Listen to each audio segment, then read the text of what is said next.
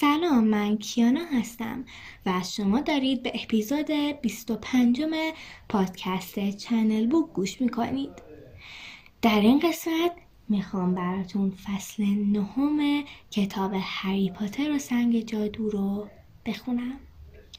امیدوارم که لذت ببرید.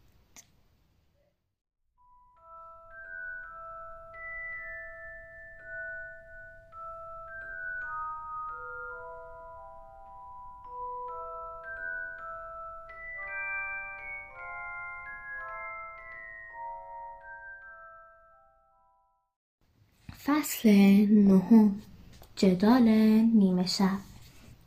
قبل از آشنایی با مالفوی هری تصور می‌کرد در این دنیا از هیچ کس بیشتر از دادلی متنفر نیست. اما دانش آموزان سال اول گریفندور فقط در کلاس ها با گروه استدوین هم کلاس بودند برای همین ناچار نبودند با مالفوی ارتباط برقرار کنند یا دست خودشان به این ارتباط علاقه نداشتند. تا روزی که ای بر تابلوی اعلانات سالن عمومی گریفیندور همه را به خشم آورد کلاس های پرواز از روز پنج شنبه آغاز می شد و قرار بود گریفندور و اسلدوین با هم در این کلاس ها شرکت کنند. هری با بدبینی گفت عالیه. همین کم داشتم که موقع یاد گرفتن پرواز جلوی مالفوی زایه بشم. هری برای یادگیری پرواز بیش از بقیه درس ها مشتاق بود و انتظارش را می‌کشید. رون با حالتی منطقی گفت حالا از کجا معلوم که جلوشون زایه بشی؟ درسته که مالفوی همیشه میگه بازی کویریجش خوبه ولی شرط میبندم که همش حرفه. در واقع مالفوی درباره پرواز حرفای زیادی زده بود. او با صدای بلند قلون می‌کرد که چرا دانش آموزان سال اول نمی‌توانند عضو تیم کویریج بشوند؟ ماجراهای اقرارآمیزی سر هم می‌کرد که همه آنها به اینجا ختم می‌شد که او سوار بر جاروی پرنده اش از مشنگ هایی که با هلیکوپتر او را تعقیب می‌کردند گریخته است. البته مالفوی تنها کسی نبود که از این حرف ها می‌زد. سیموس نیز با آب و تاب تعریف می‌کرد که تمام دوران کودکیش در حومه شهر سرگرم جارو سواری بوده است. حتی رون هم ازش شنونده پیدا می‌کرد ماجرای پروازش را با جاروی قدیمی چارلی و تصادفش با یک کایت سوار را تعریف می‌کرد. همه کسانی که در خانواده های جادوگری پرورش یافته بودند مرتب درباره کویدیچ صحبت می‌کردند. یک بار رون و دین توماس یکی از کسانی که در خوابگاهشان بود بر سر بازی فوتبال جر و بحث می‌کردند در نظر ران مسابقه ای که یک توپ بیشتر نداشت و کسی نمی‌توانست پرواز کند هیچ جذابیتی نداشت. هری یک بار رون را دیده بود که به پستر دین که بازیکنان تیم فوتبال وست هم را نشان می‌داد سیخونک می‌زد تا آنها را وادار کن به حرکت کنند. نویل هیچ وقت سوار جاروی پرنده نشده بود. زیرا مادر بزرگش به او اجازه نمی‌داد به سراغ جاروهای پرنده برود. هری به مادر بزرگ نویل حق می‌داد. زیرا نویل هنگامی که بر روی دو پایش روی زمین سفت و محکم گام برمیداشت دائم زمین می‌خورد و آسیب می‌دید. هرماینی گرنجر نیز به اندازه نویل از پرواز کردن مضطرب بود. زیرا این کار را نمی‌توانست با مطالعه در کتاب ها بیاموزد. البته این بدین معنا نبود که او سعیش را نکرده است. روز پنجشنبه هنگام صرف صبحانه هرماینی آنقدر درباره کتابی که به نام کودیز در گذار زمان و نکات مفید در یادگیری پرواز صحبت کرد که حوصله همه را سر برد.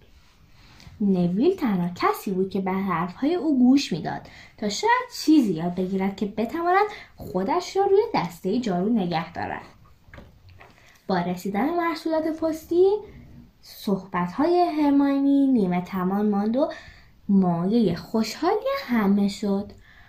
هری بعد از یادداشت هاگرید هیچ نامه دریافت نکرده بود و ناگفته نماند که مالفوی به این نکته پی برده بود.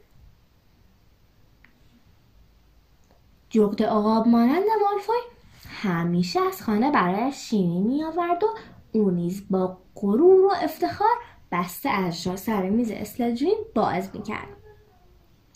یک جغد معمولی بسته ای را که مادر بزرگ نویل فرستاده بود آورد. نویل با شور و شوق آن را باز کرد و به دیگران نشان داد.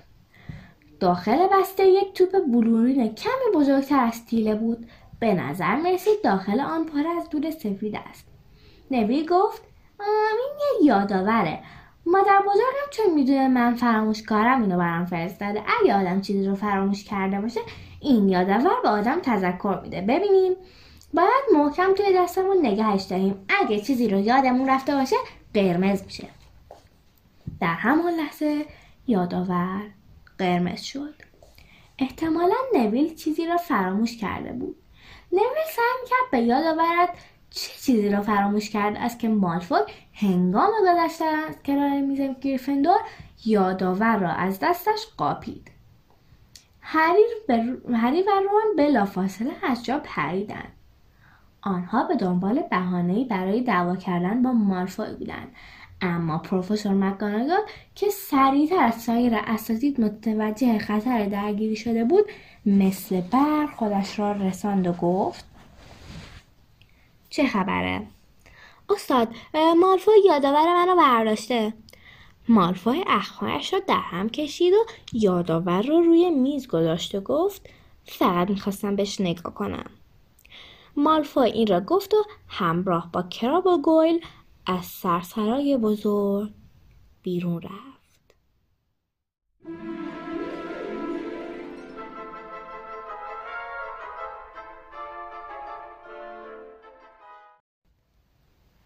ساعت سه و نیم بعد از ظهر همان روز هری و رون به اتفاق سایر دانش آموزان گریفندور شتابان از پله های ورودی پایین رفتند و برای اولین جلسه درس پرواز وارد محوطه شدند. هوا صاف بود و نسیم ملایمی میوزید چمنهای زمین شیبداری که از آن پایین می‌رفتند با وزش نسیم تکان می‌خورد. پس از گذشتن از زمین شیبدار به یک محوطه چمن هموار رسیدند که روبروی جنگل ممنوع بود. درخت های تیر و تار جنگل ممنوع در وزش باد تکان میخوردند.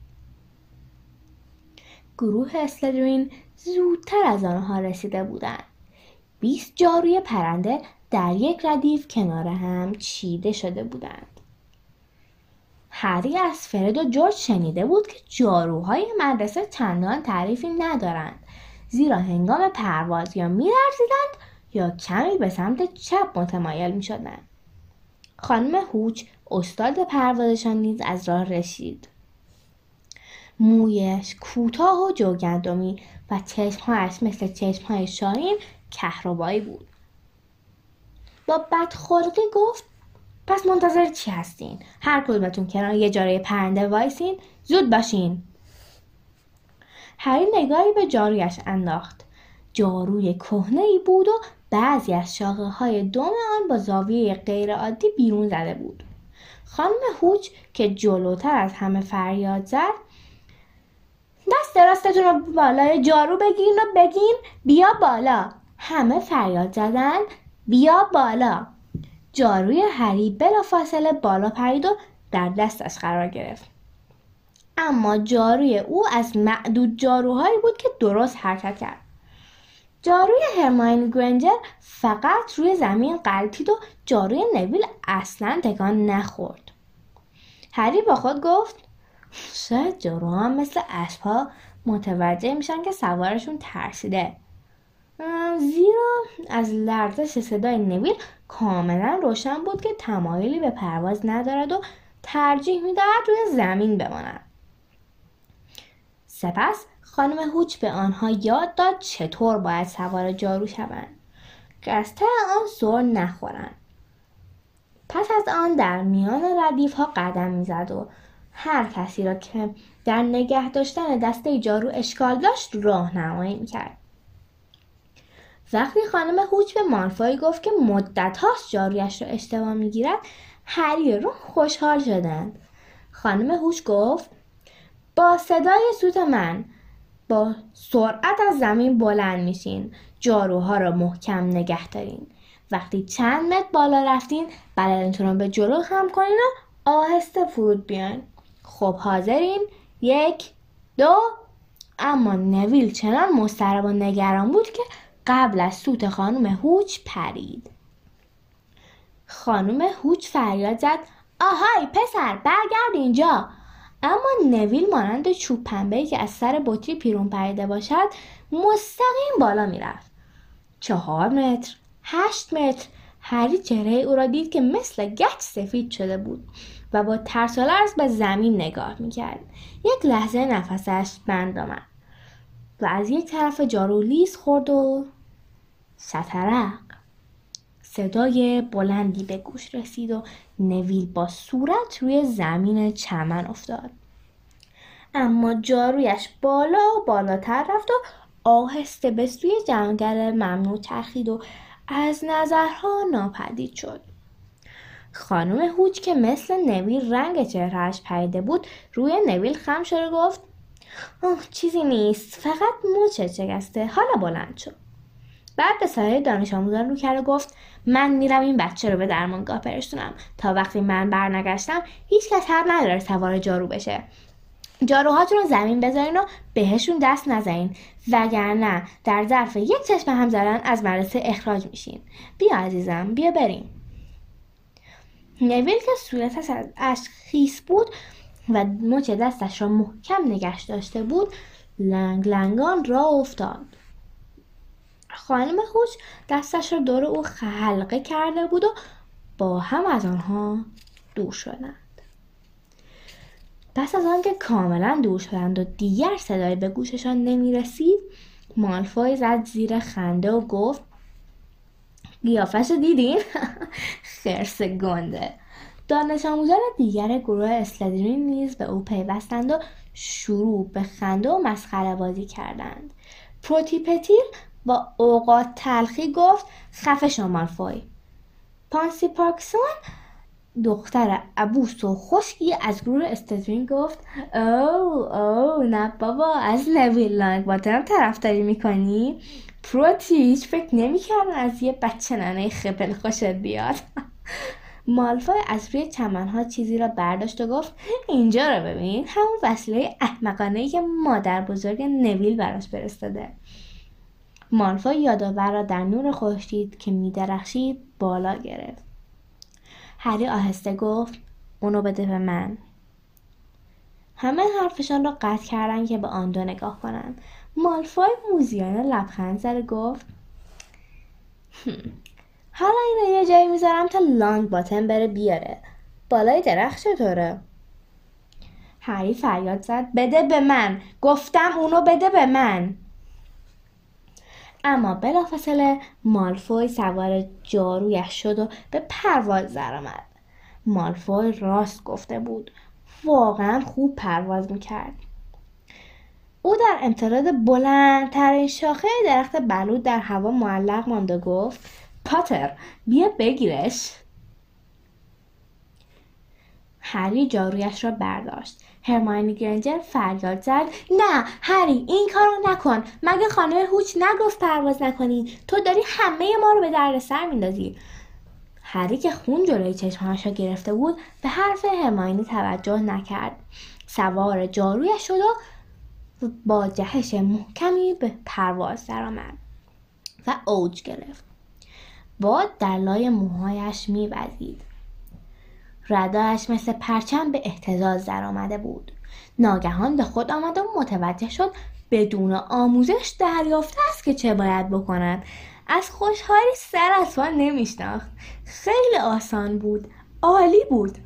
دسته جارویش را کمی بالاتر آورد تا بالاتر برود و در همان لحظه صدای جیغ دخترها فریادهای تشویق آمیز ران راه از پایین شنید.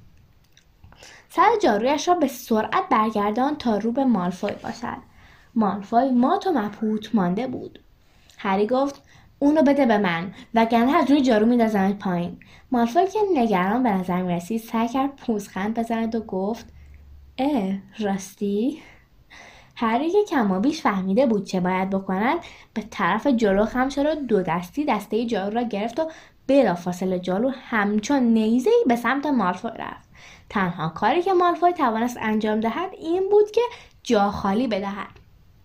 هری دوباره دور زد و جارویش را محکم و ثابت نگه داشت.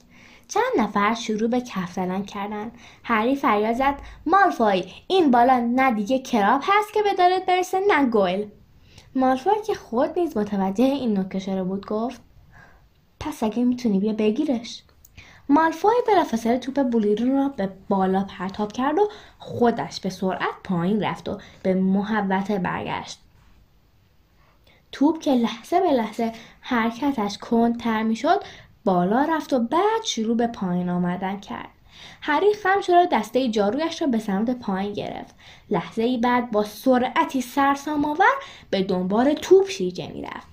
صدای باد و صدای جیغ کسانی که او را تماشا می‌کردند در گوشش پیچید. دستش را دراز کرد و در نیم متر زمین توپ را گرفت و درست به موقع دسته جارویش را بالا گرفت و آرام بر روی زمین چمن فرود آمد.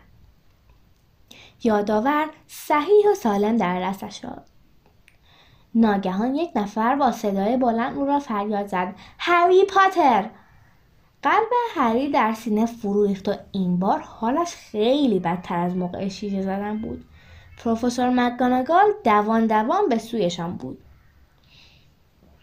هر که تمام بدنش میرزید سعی جایش میخکوب شد.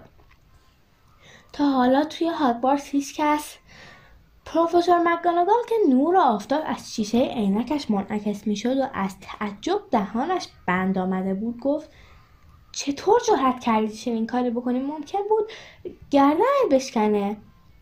تقصیر هری نبود پروفسور. شما ساکت باشین دوشیس پتیل. آخه مالفوی آقای ویزلی کافیه دیگه. پاتر زود باش دنبال من بیا.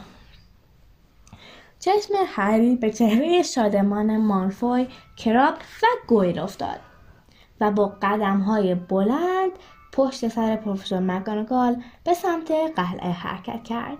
تردیدی نداشت که از مدرسه اخراج می شود می‌خواست در دفاع از خودش چیزی بگوید اما صدایش در نمی آمد پروفسور مکانگال بیان که به هری نگاهی بکند نرم و سریع حرکت می‌کرد و هری برای اینکه از او عقب نیفتد مجبور بود بدون اینکه چیزی بگوید بدود. دیگر همه چیز تمام شده بود. اقامتش در هاگوارتس دو هفته بیشتر طول نکشیده بود و تا ده دقیقه دیگر باید چمدانهایش را میبست. و از آنجا می‌رفت. هنگامی که خانواده درزی در را به روی او میگشودند چه می‌گفتند؟ از پله های ورودی قلعه و بعد از پله های مرملی بارا رفتند. اما پروفسور مکانگال یک کلمه هم با هری صحبت نکرد. او آهسته درها را باز و بسته می‌کرد و با سرعت از راه راهها میگذشت. هری دوان دوان به دنبالش می‌رفت. شاید می‌خواست او را پیش دامبلدور ببرد. ناگهان به یاد هاگرید افتاد. او نیز از مدرسه اخراج شده بود اما به او اجازه داده بودند در مقام شکاربان در هاگوارتس بماند. بعید نبود هری را دستیار هاگرید بکنند حتی تصور آن نیز دلش را آسوب می‌کرد.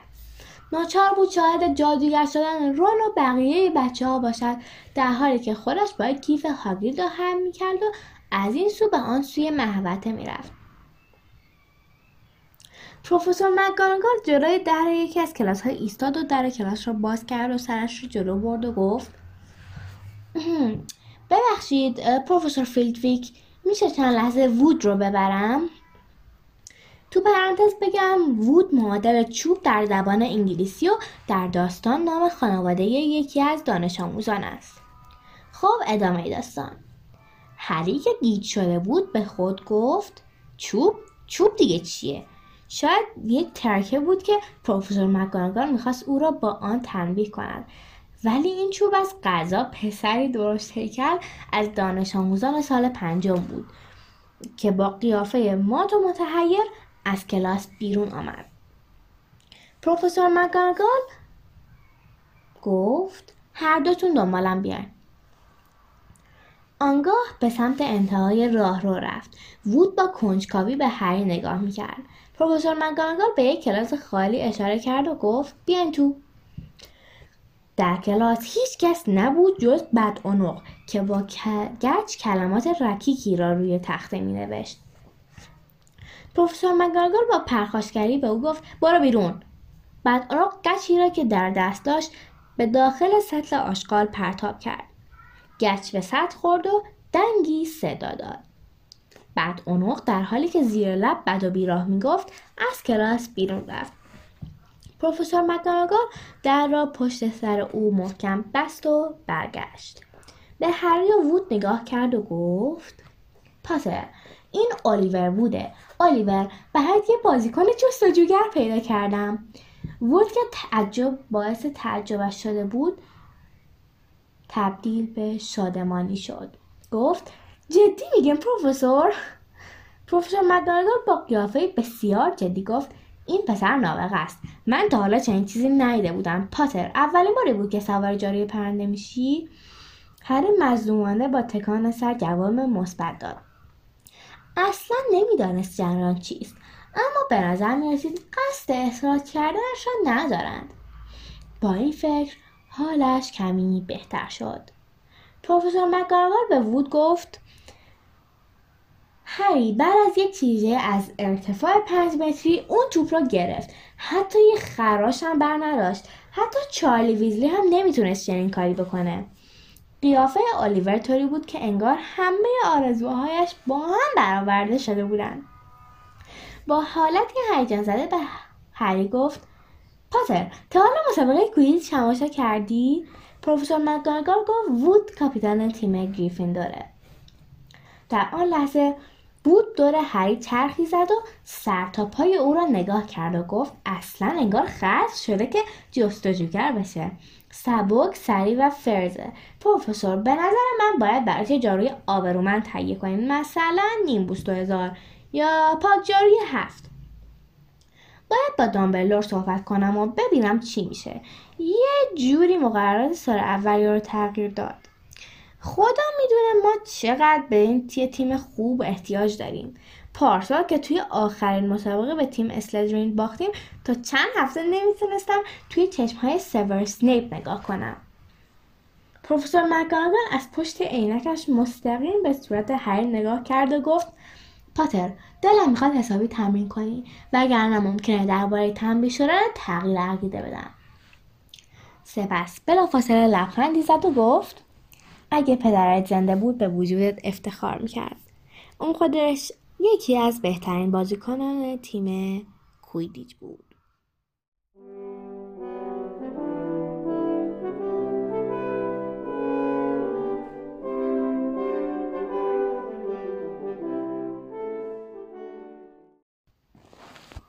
رون گفت شوخی می‌کنی.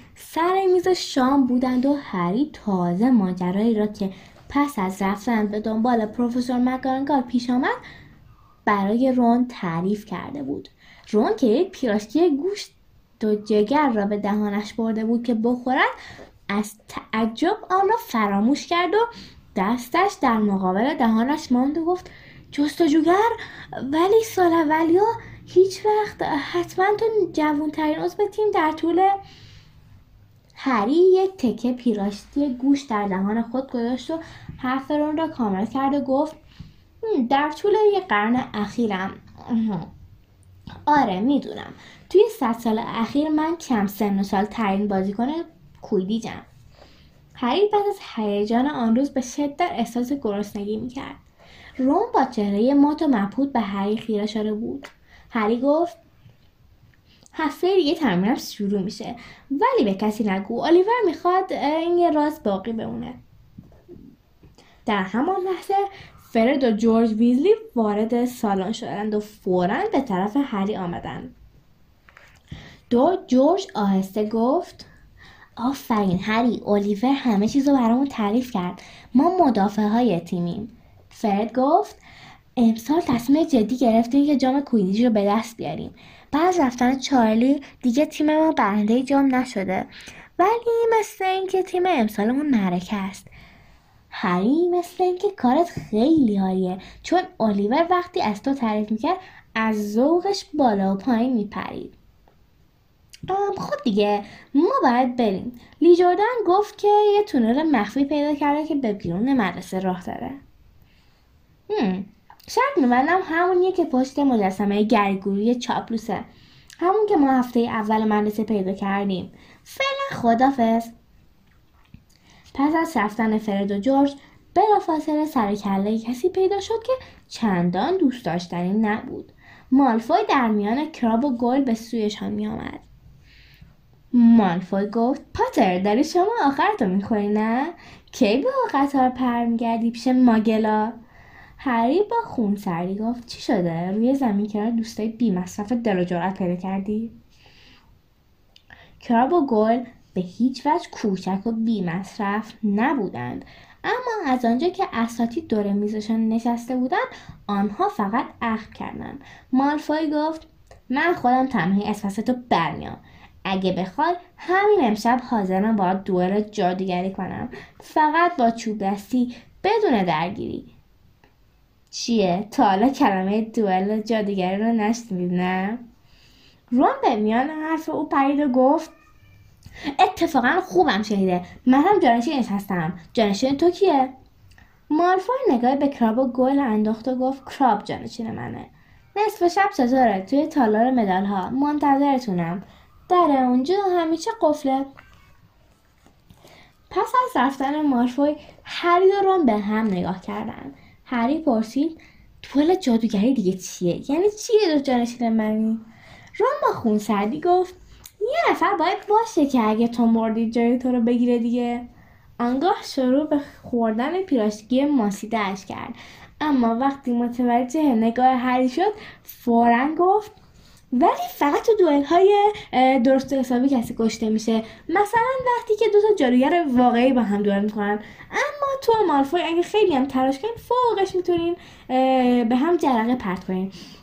هیچ کدومتون زیاد دو افسون بلد نیستین که بتونین به هم صدمه بزنین. حاضرم شرط بندم که مالفوی انتظار داشت تو جا بزنی. ولی اگه من چوب دستیمو تکون دارم و هیچ اتفاقی نیفتاد چی؟ رون گفت اون وقت می‌تونی چوب دست پرت کنی یه گوشه با مشت بزنی تو دماغش. ببخشید. هر دو سرشان رو بلند کردن و چشمشان به هرماینی گرنجر افتاد.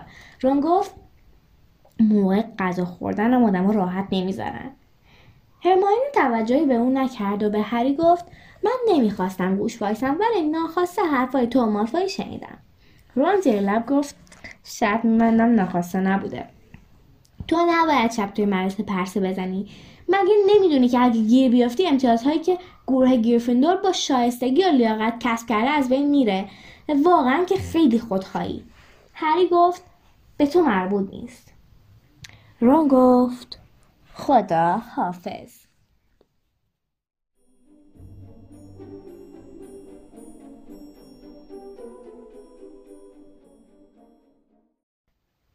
هری در رخت خواب دراز کشیده بود و منتظر بود دین و سیموس به خواب بروند. نویل هنوز از درمانگاه قلعه بار نگشته بود. با خود میاندیشید که مثل همیشه آن روز خوب و موفقی عذاب در نیامد. رون در چند ساعت گذشته بیوقفه به هری سفارش می‌کرد. مثلا می‌گفت اگه مالفوی خواست تلسمت کنه جا خالی بده. چون یادم نیست چطوری میشه تلسمو باطل کرد. احتمال زیادی وجود داشت که فیلسی خانم نوریس مچ آنها را بگیرند و هری احساس می‌کرد با نقص مجدد مقررات مدرسه به بختش پشت می‌کند. اما بلافاصله چهره مالفوی را با پوزخند همیشگیش در تاریکی مجسم می‌کرد. نه نباید چنین فرصتی را از دست می‌داد. این بهترین فرصت برای شکستن مالفوی بود. سرانجام رون آهسته زیر لب گفت ساعت یازده نیمه. بهتره دیگه بریم. آنها رب شام پوشیدند چوب دستی هایشان را برداشتند و پاورشین پاورشین از خوابگاه خارج شدند. از پله های مارپیچی پایین رفتند و وارد سالن عمومی برج گریفندور شدند. چند چکه تو چوب نیم سوخته هنوز در بخاری دیواری سالن روشن بود و در نور ضعیف آنها مبلها به شکل سایه های خمیده ای در آمده بودند. همین که به حفره تابلو نزدیک شدن از پشت نزدیکترین صندلی صدایی به گوش رسید که می‌گفت هری باورم نمیشه که می‌خوای این کارو بکنی نور چراغی چشمک زد و آنها توانستند هرماینی گرنجر را ببینند که ربد و شارمر صورتی رنگی به رنگ داشت و اخمهاش را در هم کشیده بود. رون با عصبانیت گفت تویی برگرد به خوابگاهت هرماینی با بدخلقی گفت من به برادرت پرسی یه چیزایی گفتم. پرسی خودش ارشد و می‌تونه جلوتون رو بگیره. هری باور نمی‌کرد که کسی بتواند آنقدر فضول باشد. رو به ران کرد و گفت بیا بریم. هری تابلوی بانی چاق را به جلو هل داد و از حفره بیرون رفت. هرماینی که خیال نداشت به این سادگی میدان را خالی کند. پشت سر رون از سفره تابلو بیرون رفت و پتفشکاران به ملامت و سرزرش آنها پرداخت. و گفت مثل اینکه گریفیندور برای شما هیچ اهمیتی نداره. فقط به فکر خودتونین. ولی من دلم نمی‌خواد گروه اسلیترین دوباره جام قهرمانی گروه ها رو ببره. شما با این کارتون باعث باعث از بین رفتن همه امتیازهایی میشین که پروفسور مکگوناگال برای افسونهایی که بلد بودن بهم داده. برو بابا. باشه میرم ولی یادتون باشه که من بهتون گفتم فردا وقتی با که با قطر برمیگردین خونه گرتون به حرفای من میافته. هرماینی به طرف تابلوی بانی چاق رفت اما هیچ کس در تابلو نبود. بانی چاق به شب نشینی رفته بود و هرماینی پشت در ورودی برج گریفندور مانده بود. هرماینی با جیغ و داد گفت وای حالا من چیکار کنم؟ رون گفت این دیگه مشکل خودته ما دیگه باید بریم داره دیرمون میشه. اما هنوز به انتهای راهرو نرسیده بودند که هرماینی خود را به آنها رساند و گفت منم باهاتون میام. نمیشه. فکر کردی من همینجا منتظر میمونم تا فیل رو پیدا کنه. اگه ما رو با هم پیدا کنه بهش راستشو میگم. میگم که می‌خواستم جلوی شما دوتا رو بگیرم. شما هم باید حرفم رو تایید کنید رون با صدای نسبتا بلندی گفت اگه جرأت داری. هری با عصبانیت گفت بس دیگه. ساکت چی من صدای خورخور رون آهسته زیر لب گفت خانم نوریسه. رون با دقت نگاه کرد ولی صدای نوریس نبود. صدای نوی بود که روی زمین چون باطمه زده بود و به خواب عمیقی فرو رفته بود. اما همین که آنها پاورتین پاورتین به اون نزدیک شدن از خواب پرید و گفت خدا رو شد که من پیدا کرد اسم رمز جدید یادم رفته بود. نمی‌تونستم بیام توی خوابگاه. الان چند ساعته که اینجا نویل یواشتر حرف بزن اسپرانس بوزه خوکه ولی الان به دردت نمی‌خوره. چون بانی چاق توی تابلو نیست. هری گفت دستت خوب شد؟ نویل دستش رو نشان داد و گفت آره خانم پامفریت یه چشم هم زدن دستم خوب کرد. خدا رو شکر. خب نویل ما باید بریم یه جایی. فعلا خدافز نویل از جاش بلند شد و گفت سب کنید من اینجا تنها نذارید من نمی‌خوام اینجا تنها باشم. با این خونه تا حالا دوبار از اینجا رد شده. رون نگاهی به ساعتش انداخت و بعد با خشم و غضب به نویل و هرماینی نگاه کرد و اگه هر کدومتون از شما دوتا باعث بشین ما گیر بیفتیم قسم می‌خورم. تلسم لولو خورهارا رو که کویرل یاد می‌گفت یاد بگیرم و تلسمتون کنم. هماینی دهانش رو باز کرد که چیزی بگوید. شاید می‌خواست طرز کار آن تلسم وحشتناک را برای رون شهر داد اما بلافاصله هری به او اشاره کرد که ساکت باشد و همگی راه افتادند.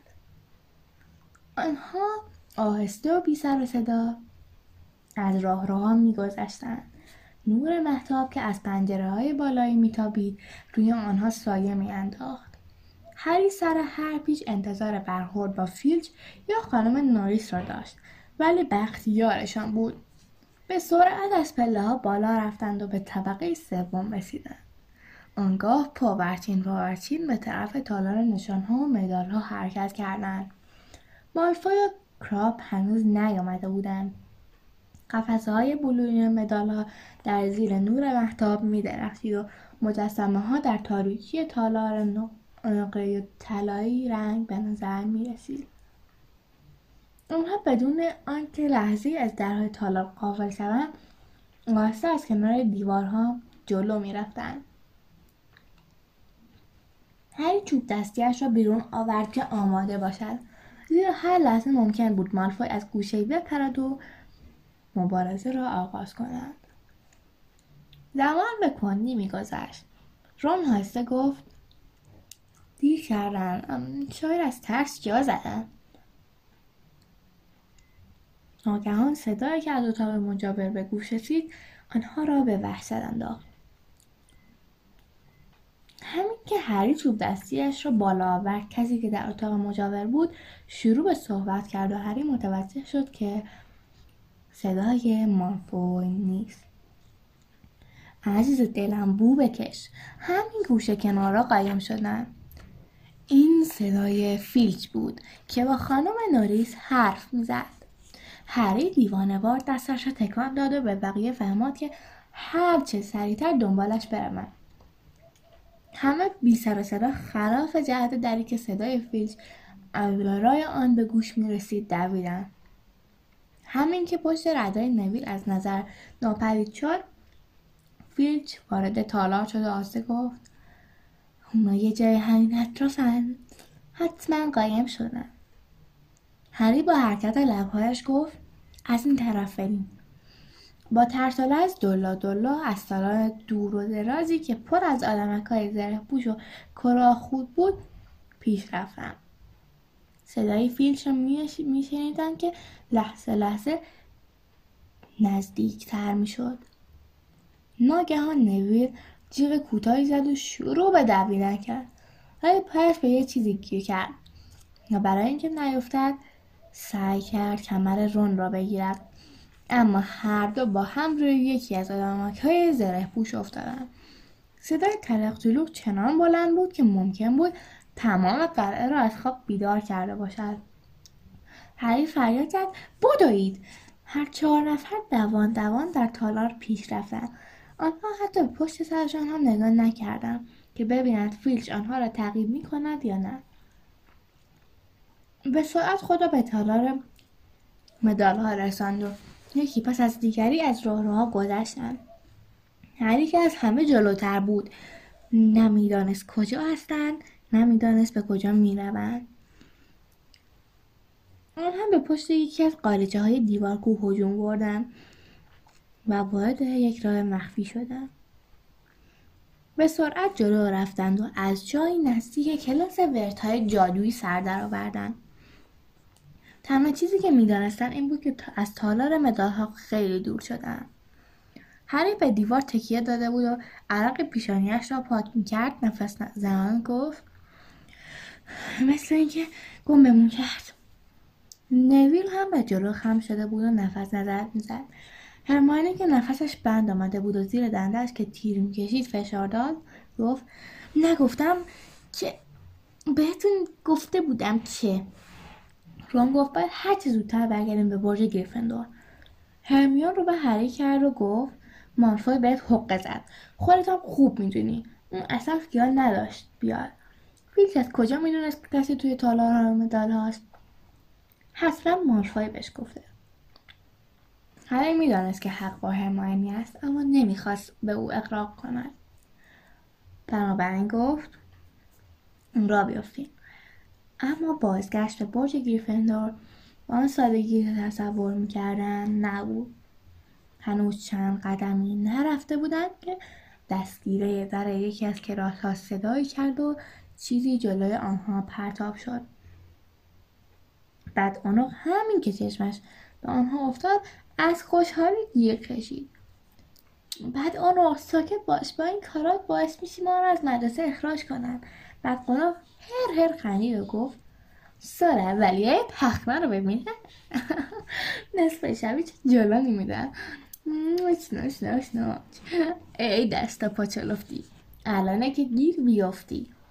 بر آنها که برق شرارت در چشمش نمایان بود با حالت مقدس مابانه گفت من باید به فیلز خبر بدم. بچه ها باور کنید که به نفع خودتونه.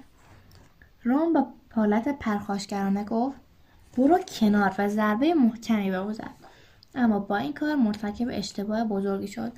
زیرا بعد اونو فریاد زد بچه ها از خوابگاهشون بیرون اومدن. بچه ها اومدن بیرون. الان من توی راهروی کلاس های جادویی هستم. بچه ها سرشون رو خم کردن و از زیر بد اونق رد شدن و به سمت انتهای تالار دویدن. اما در آنجا با یک در بسته مواجه شدن. با نامیدی در رو هل دادن که روم قرلان کنان گفت اینا از این. اینجا دیگه آخر خطه کارمون ساخته است. آنها صدای قدم های فیلچ را که دوان دوان به طرف صدای بدعنق می‌رفت میشنیدند.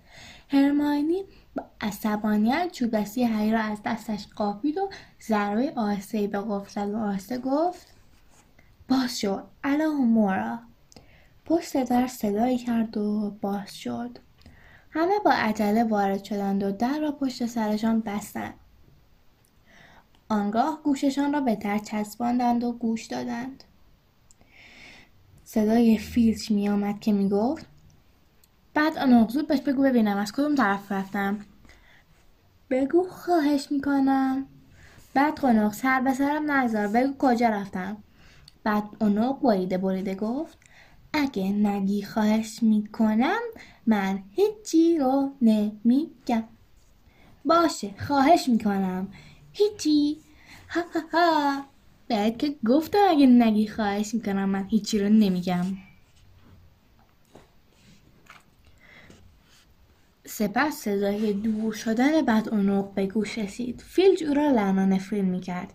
هری واسطه گفت اون فکر می‌کنه این در قفله مثل اینکه دیگه خطر تهدیدمون نمی‌کنه. نویل ولم کن دیگه. یک دقیقه تمام بود که نویل از آستین هری آویزان شده بود. هری گفت چه بابا؟ چه خبر شده؟ آنگاه هری رویش رو برگرداند و فهمید چه خبر شده است. در یک آن فکر کرد کابوس می‌بیند. اما این از همه اتفاقهای آن شب جدیتر بود. هری متوجه شد که آنها وارد راهروی یک اتاق نشدند بلکه به درون راهروی قدم گذاشتند. همان راهروی ممنوع طبقه سوم بود. در آن لحظه دانستند چرا ورود به آن راهرو ممنوع است. در مقابلشان یک سری قول پیکر ایستاده بود. چنان بزرگ بود که تمام فضای راهرو را تا سقف پر کرده بود. سه سر سه جفت چشم خشمین و سه پوزه داشت که سمت او را بوکه می کشید همین سه دهان داشت. که بزاق هر یک مانند تناب های لیز لغمنده از دندان های زردش آویخته بود. سگ کاملا آرام بود و تکان نمی‌خورد. فقط با هر چش چشمش به آنها زل زده بود. هر می‌دانست تنها چیزی که باعث شده سگ به آنها حمله نکند این بود که آنها چنان ناگهانی وارد اتاق شده بودند که حیوان قافلگیر شده بود. اما هر لحظه امکان داشت دوباره حواسش متمرکز شود و خدا می‌دانست آن سگ وحشی و خطرناک چه بلایی بر سرشان میآورد. هری که دست و پایش را گم کرده بود به دنبال دستگیره درگشت. بین مرگ و فیلج او فیلج را انتخاب می‌کرد. همگی از در بیرون رفتند و هری محکم در را بست. آنگاه دوباره شروع به دویدن کرد. دوباره از راه را پایین رفتند. به احتمال زیاد فیلچ وقتی نتوانسته بود آنها را پیدا کند از آنجا دور شده بود. آنها به هیچ وجه جانب احتیاط را رعایت نمی‌کردند و وقتی فقط می‌خواستند هرچه زودتر از آن قوله وحشتناک فاصله بگیرند. دوان دوان خود را به تابلوی بانوی چاق در طبقه هفتم رساندند. بانوی چاق به لباسهای آنها که از سر شانهشان آویزان بود و به صورتهای عرق کردهشان نگاهی کرد و گفت تا حالا کجا بودین؟ هری نفس زنان گفت هیچ جا پوزه خوک پوزه خوک. تابلو به سمت جلو چرخید و باز شد. همه با هم به سالن عمومی هجوم بردند و در حالی که هنوز از ترس میلرزیدند روی مبلها ولو شدند. قیافه نویل طوری بود که انگار دیگر هیچ وقت نمی‌توانست حرف بزند. سرانجام رون شروع به صحبت کرد و گفت برای چی همچین سگی توی مدرسه زندانی کردن؟ اونم مثل سگای دیگه باید بازی و هواخوری کنه.